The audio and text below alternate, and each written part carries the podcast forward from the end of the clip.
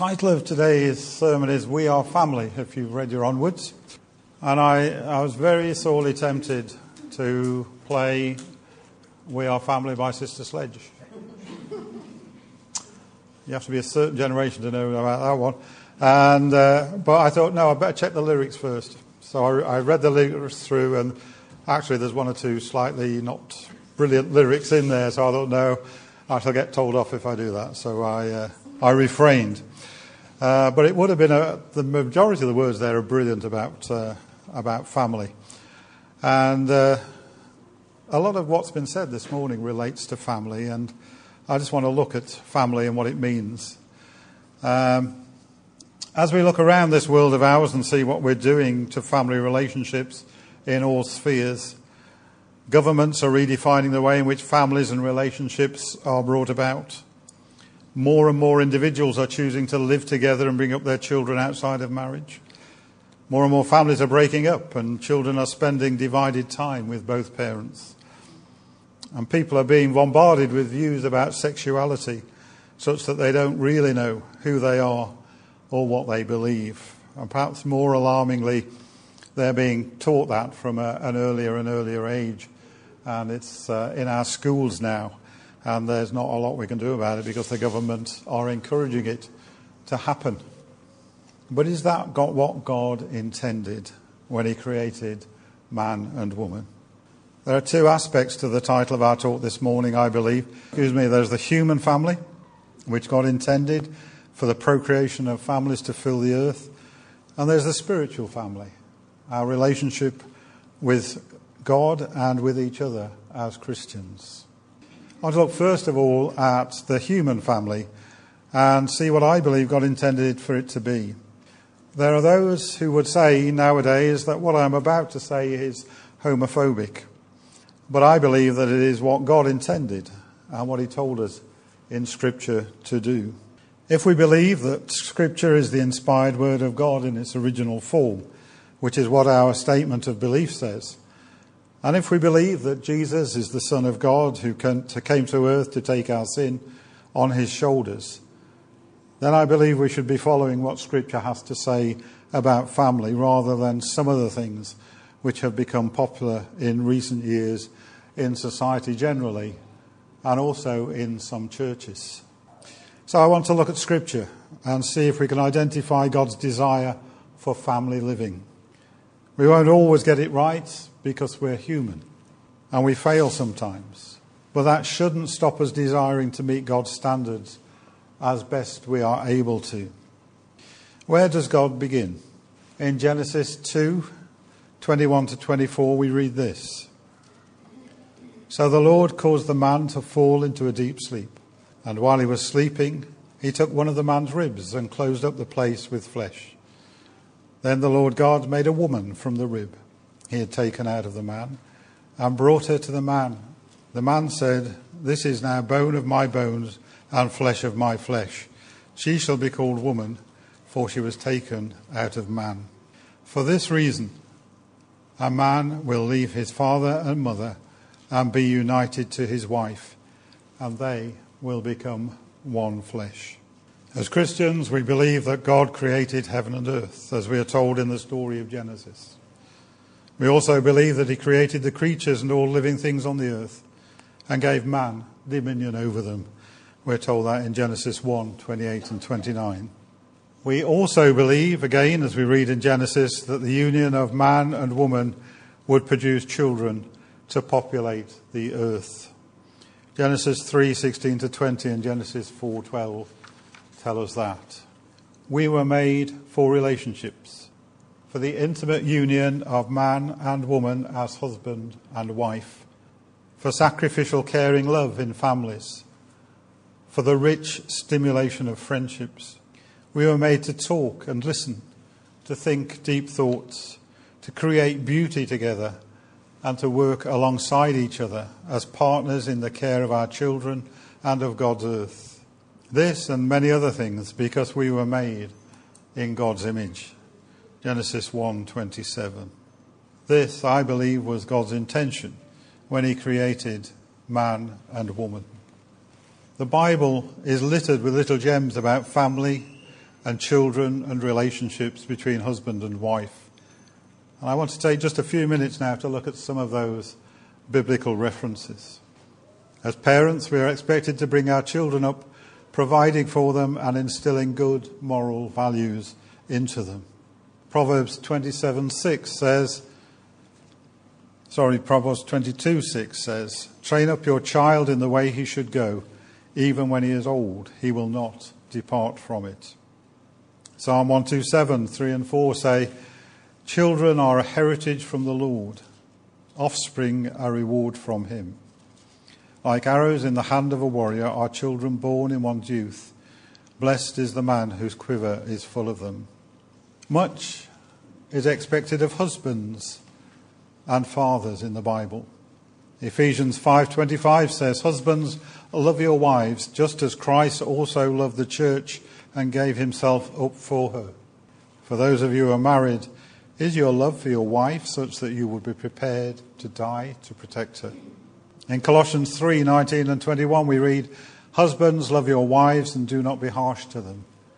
And fathers, do not embitter your children, or they will become discouraged.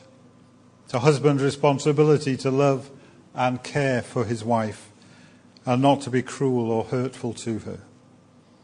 Similarly, fathers are encourage, are to encourage and uplift their children, not discourage them and harm them physically or mentally, so that they are broken and low in spirit.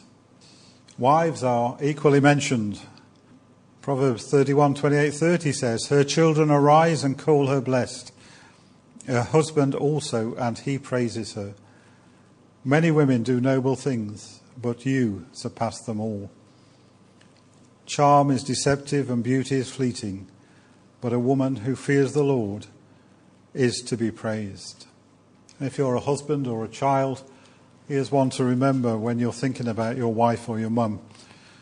She speaks with wisdom, and faithful instruction is on her tongue.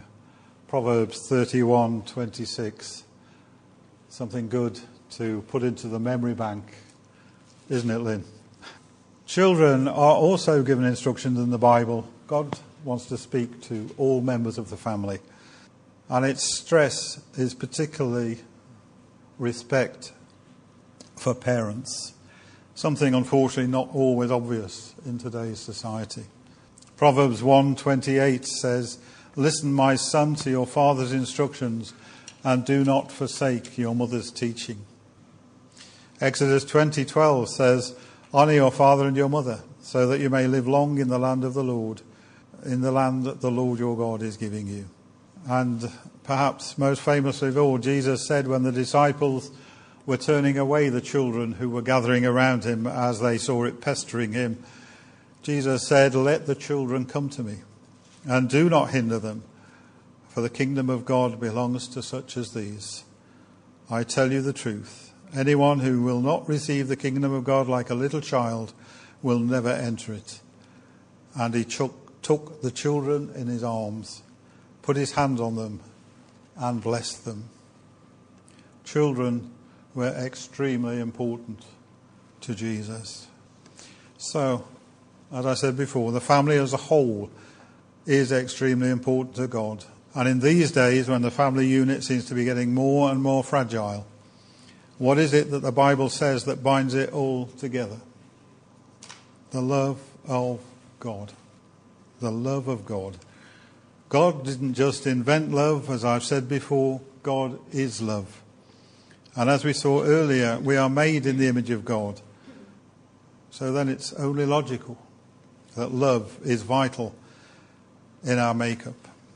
Paul in 1 Corinthians 13 tries to put into words what that God love is, and to an extent succeeds. But I'm pretty sure he didn't feel completely satisfied with what he'd written when he'd finished. Because God's love is so vast and awesome that no words that we can use are ever going to be adequate to describe it. And as we were told in Romans 8:26 in the amplified version, in the same way the Spirit comes to us and helps us in our weakness. We do not know what prayer to offer or how to offer it as we should, but the Spirit himself knows our needs, and at the right time intercedes on our behalf with sighs and groanings too deep for words. I wonder if Paul, as he finished 1 Corinthians 13 as we know it, was assisted by the Holy Spirit with sighs and groans to express his innermost thoughts to God, too intense to express in human language.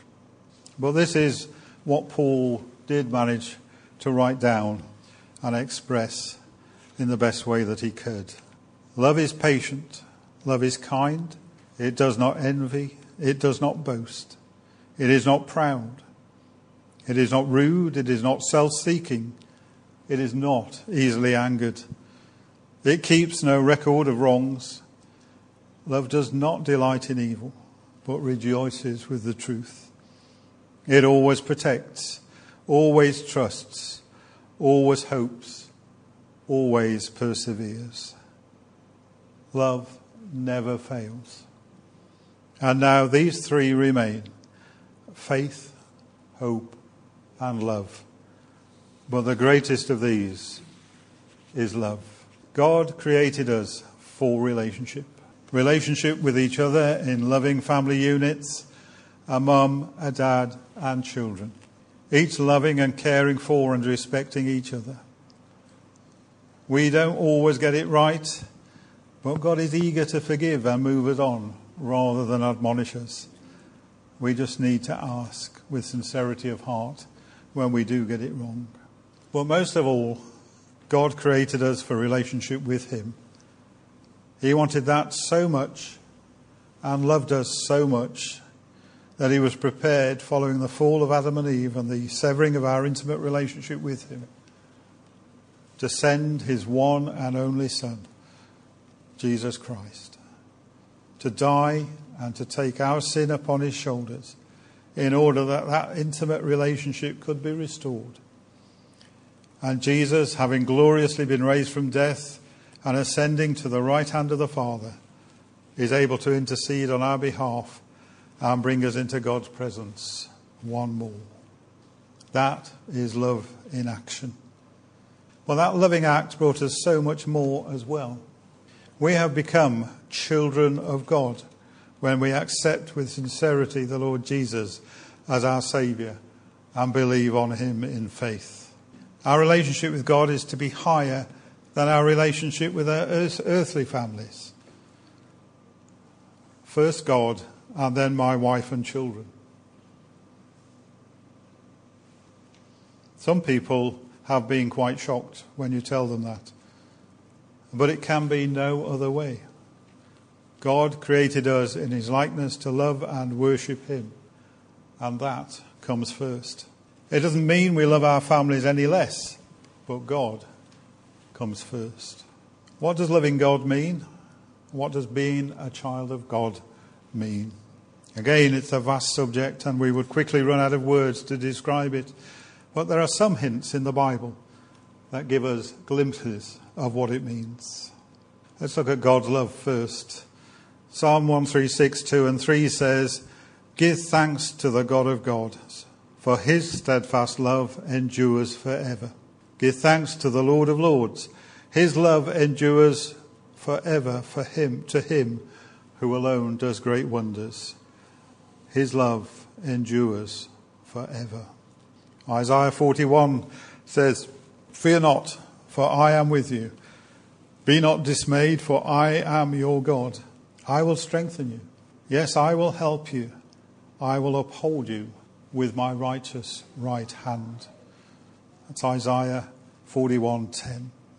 Ephesians 2 4 and 5 says, but God, being rich in mercy because of the great love with which He loved us, even when we were dead in our trespasses, made us alive together with Christ. By grace you have been saved. And 1 John 4:10 says, this is love. Not that we loved God, but that he loved us and sent his son as an atoning sacrifice for our sins and perhaps the most well-known passage of all. John 3:16 says, "For God so loved the world that he gave his only begotten Son, that whoever believeth in him should not perish, but have eternal life.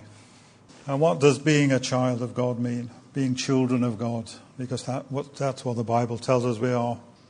Being a child of God is an exciting place to be.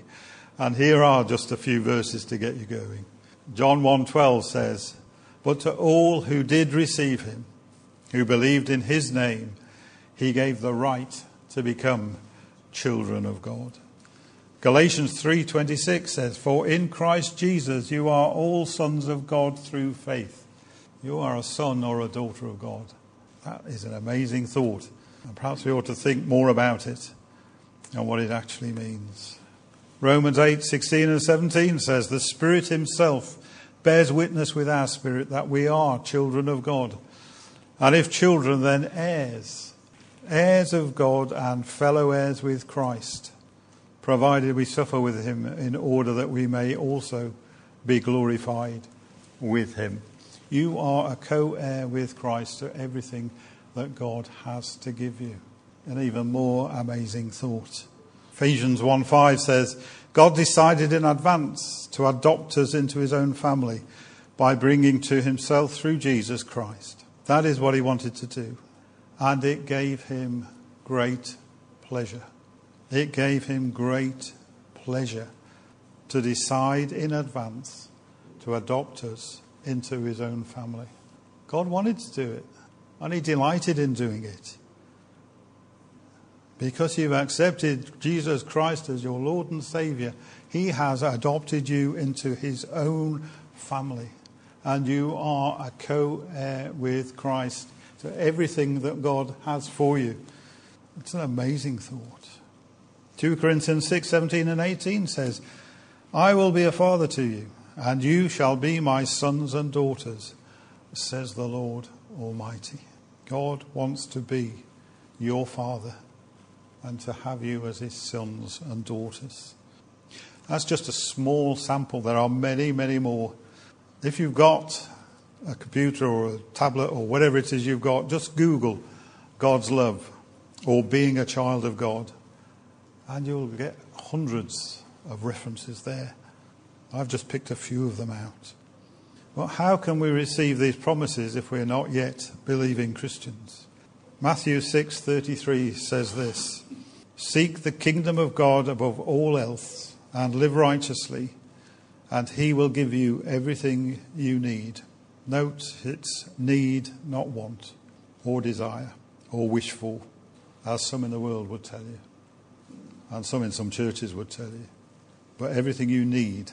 Seek God's kingdom. Accept Jesus Christ as your Lord and Saviour with a sincere and contrite heart. And all of the above can be yours as well. They come as part of the package. Will it make life easier? Not always. God doesn't promise an easy passage, but He does promise He will be there with you every step of the way. He will never leave you nor forsake you. It's John 14 tells us that. Is it worth it? The Apostle Paul seems to think so. He tells us in Philippians 3 7 to 11, having extolled the virtues he had in earthly terms, a Pharisee of the Pharisees, a persecutor of Christians. He'd done and had all those things, been brought up in a good family. He got all those in earthly terms. Well, then he goes on to say, But whatever was to my profit, I now consider loss for the sake of Christ. What is more, I consider everything a loss compared to the surpassing greatness of knowing Christ Jesus my Lord, for whose sake I have lost all things.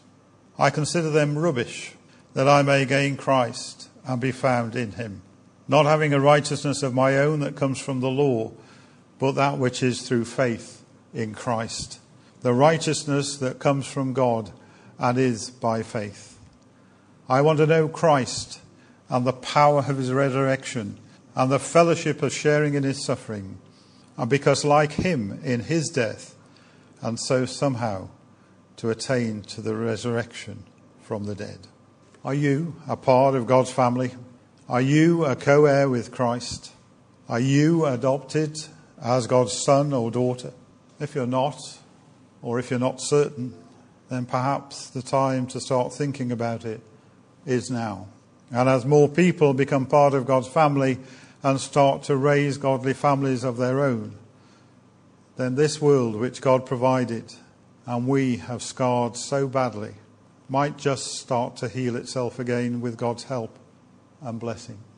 2 Chronicles 7:14 says this: If my people which are called by my name shall humble themselves and pray and seek my face and turn from their wicked ways, then will I hear from heaven and will forgive their sin and will heal their land.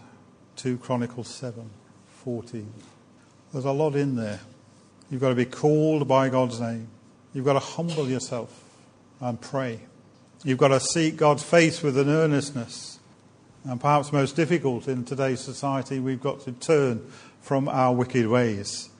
That's not only the world about us, but it's also us as Christians as well, because we're far from perfect. And God promises that if we do all those things, then He will hear from heaven and will forgive our sin and will heal our land. A message the church in this land and around the world needs to take on board. It's time for us to realize that we are sons and daughters of God and that we have privileges because of that. But perhaps most of all, that He will support us and care for us and love us as we stand for Him. That doesn't always mean that life will be a bed of roses. As we've seen so many times, there is persecution of Christians around the world. We are very privileged in this country in not having a great deal of persecution. But around the world, there is huge persecution. And Christians are giving their lives daily for their faith. The last figure I've got is that there are 15,000 Christians a month who are becoming martyrs for their faith. So it doesn't mean it's going to be easy. We have got these brand new estates going up all around us. And we are praying and looking for vision in order to go onto those estates and make a difference. Hopefully, you're not going to have to give up your life in order to be able to do that. But it will come at a cost. There'll be a cost in time, there'll be a cost in spending time praying about it. Because there's no point just going out there and knocking on a door and hoping. You need to put prayer into it before we go. We need to pray about the right materials to take out there that are going to impact those people as we reach out to them. You need to pray for John as he carries forward the vision of this church. Nick spent 20 years building up this church and creating a vision for it. I've spent 12 years, I think it is, carrying on that vision and bringing it to the place where it is now. John is now God's appointed one to carry the vision of this church forward. We need to get behind him. We need to pray for him and for Jill as they take on that responsibility because it is a huge responsibility. It has lots of privileges and you get lots of blessing from it, but it's hard work. I know from personal experience. Not that I'm blaming anyone here for it, but it's just a reality of what goes on. So we need to pray for John and Jill as they take that on. In fact, we'll do that now because we need new family to come into this place. And we need fam- people that aren't yet family to come into this place so that we can preach God's word to them and bring them in to a relationship with Him through the Holy Spirit. Otherwise, this building in 10 or 15 years is going to be empty again. We came into this building empty, and we had a real belief that God brought us here for a purpose. As many of you know, we were given the building free of charge. Well, that brought a responsibility with it. As Phyllis was praying, we've now got a lot of community groups who use the building. And uh, we reach out to the community in a lot of ways. But God's not finished with this building yet. He's got other things for it to do, and for us as people within it to do. And we need to be thinking about that. And we need to be thinking about what we can do individually and as a church family to bring that about. And John is the man who has been chosen to carry that vision forward. And I just, let's just pray about that because it's important that we cover him and Jill in prayer and we ask God to look after them. Let's just pray that now. Father, we do lift John and Jill to you. Father, we thank you that you've placed them in this church. Father, we thank you that you have made it possible for John to go through a process whereby he will be ordained and that he will then have, or before then, have the responsibility of the spiritual life and well being of this church upon his shoulders. Father, I just ask that you would make that a light thing to carry, that you would walk alongside them, that you would uphold them, that you would encourage them, that you would give them wisdom and discernment to move this church forward to the place where you want it to be.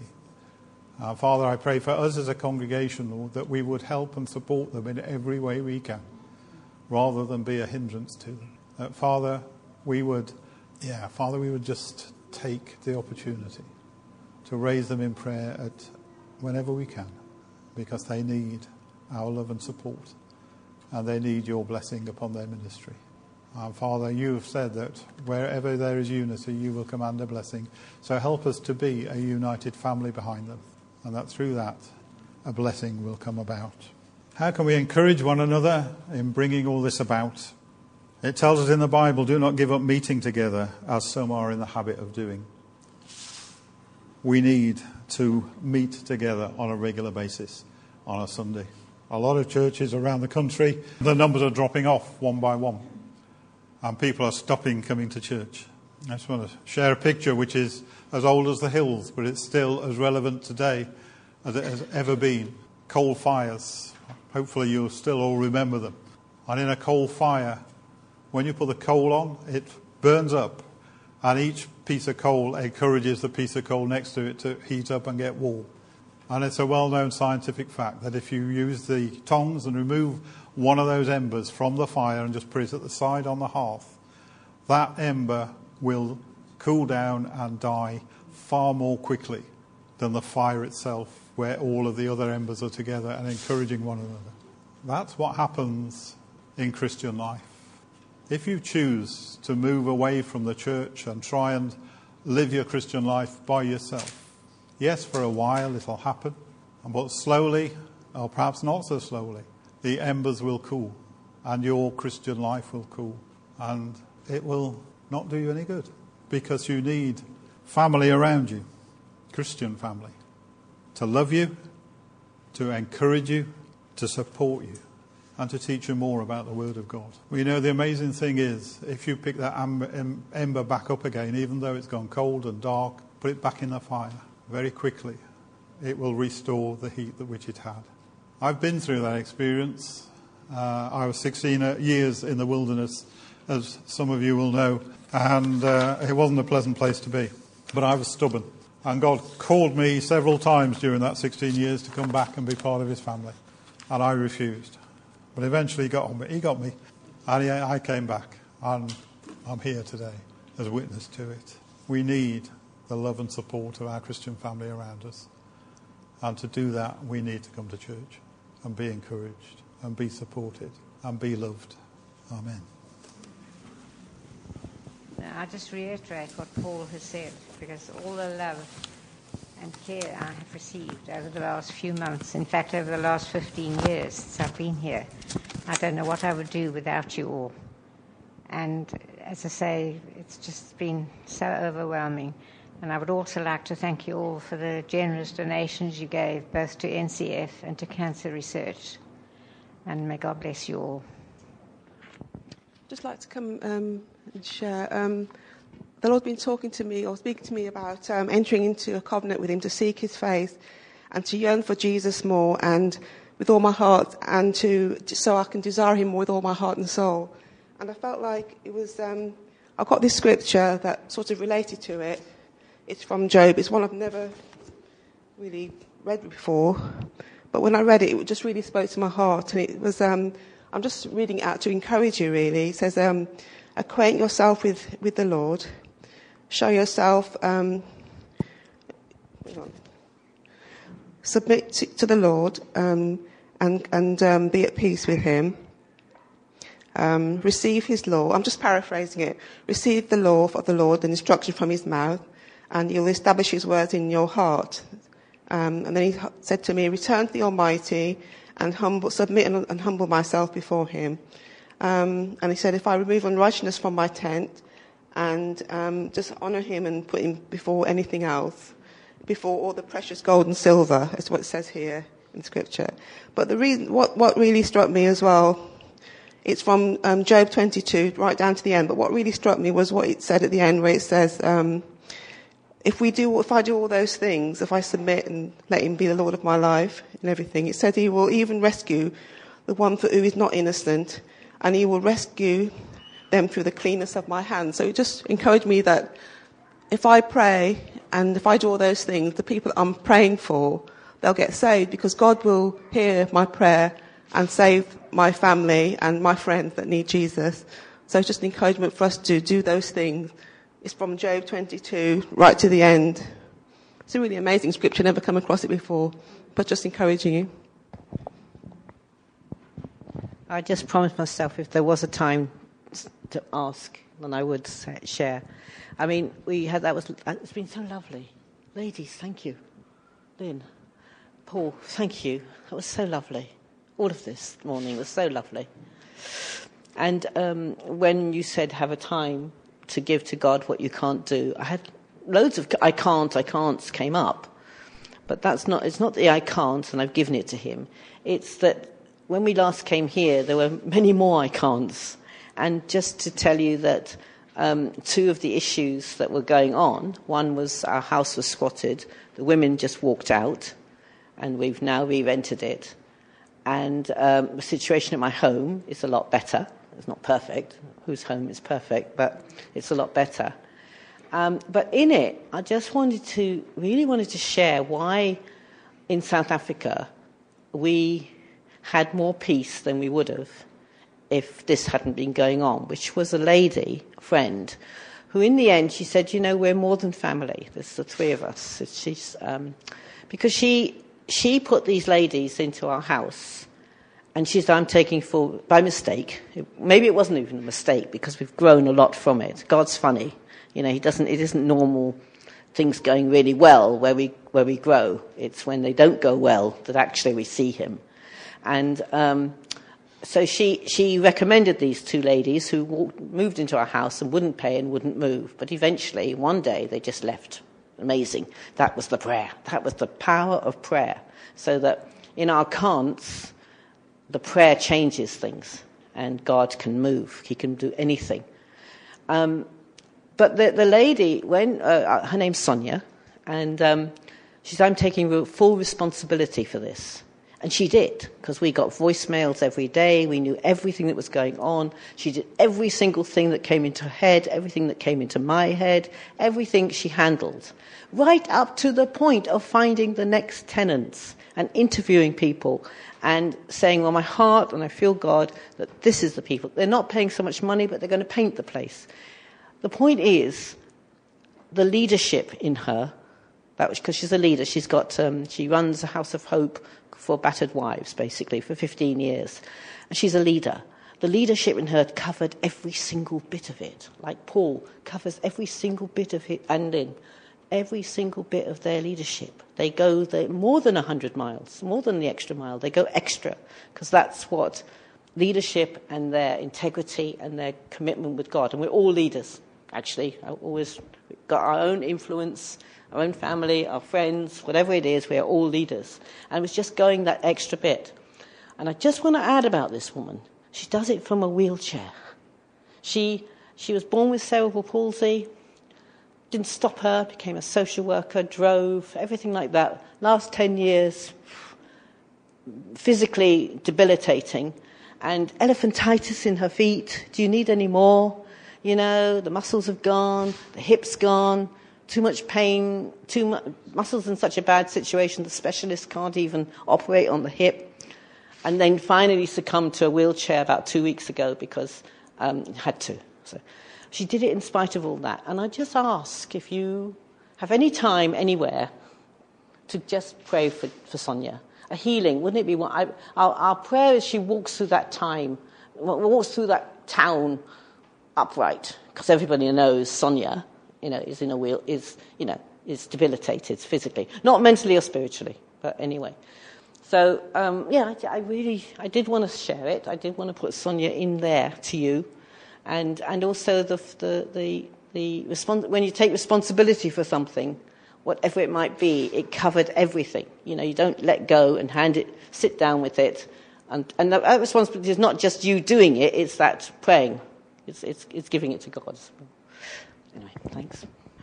God's laid on my heart a, prayer from 1 Chronicles 4, chapter 9. Most people skip over the beginning part of 1 Chronicles because it's a list of all unpronounceable names until you get to verse chapter 4 verse 9 and it says Jabez was more honorable than his brothers. His mother had named him Jabez saying I gave birth to him in pain Jabez cried out to the Lord to God of Israel Oh, that you would bless me and enlarge my territory. Let your hand be with me and keep me from harm so that I will be free from pain. And God granted his request. Now, I've been praying that on and off over the last month.